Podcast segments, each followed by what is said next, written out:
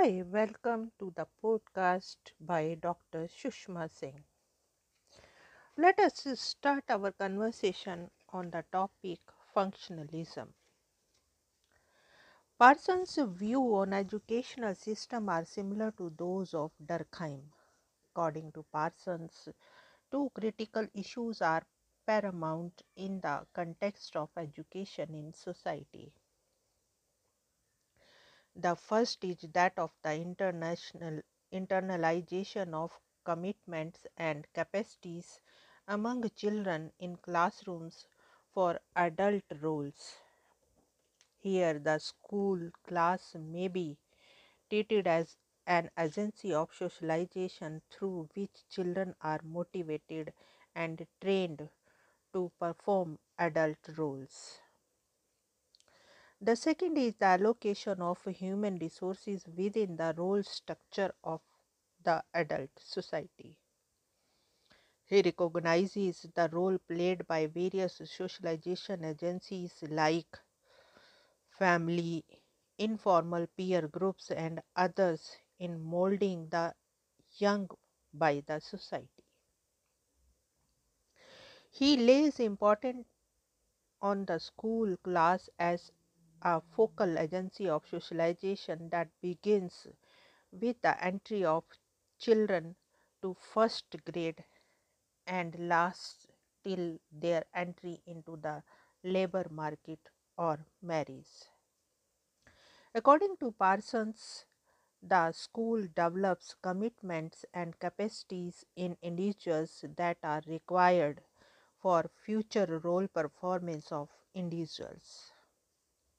Commitments include commitment to the implementation of the broad values of society and commitment to the performance of a specific type of role within the structure of society. Capacities include competence or the skill to perform the task involved in the individual's role and the role responsibility or the capacity to live up to the other people's expectations of the interpersonal behavior appropriate to these roles. Parsons maintains that the school also serves as an allocation agency that prepares human resources and allocates them within role structure of the society. He observes that completion of a high school is increasingly becoming a norm of minimum satisfactory educational attainment by any individual in society. Also, the performance or achievement of a child in elementary school determines the nature of college courses.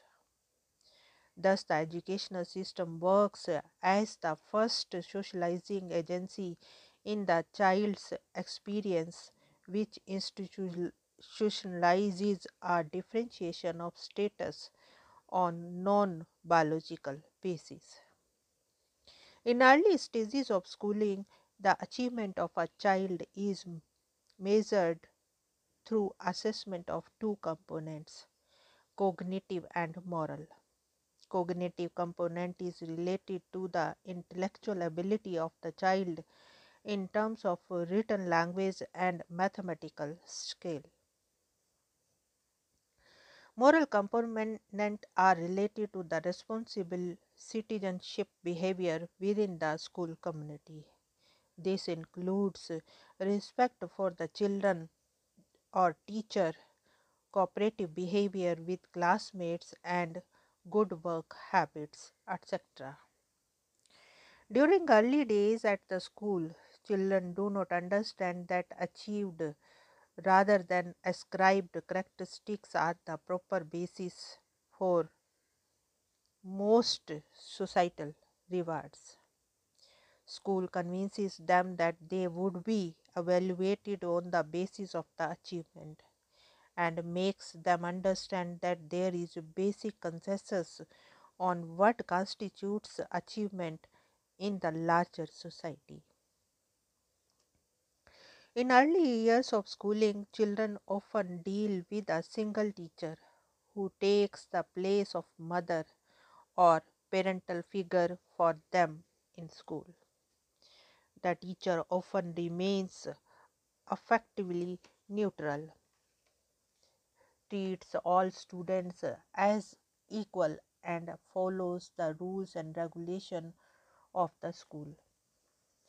Parallel to the socialization process experienced at the school, students tend to develop relationship among their own peer groups.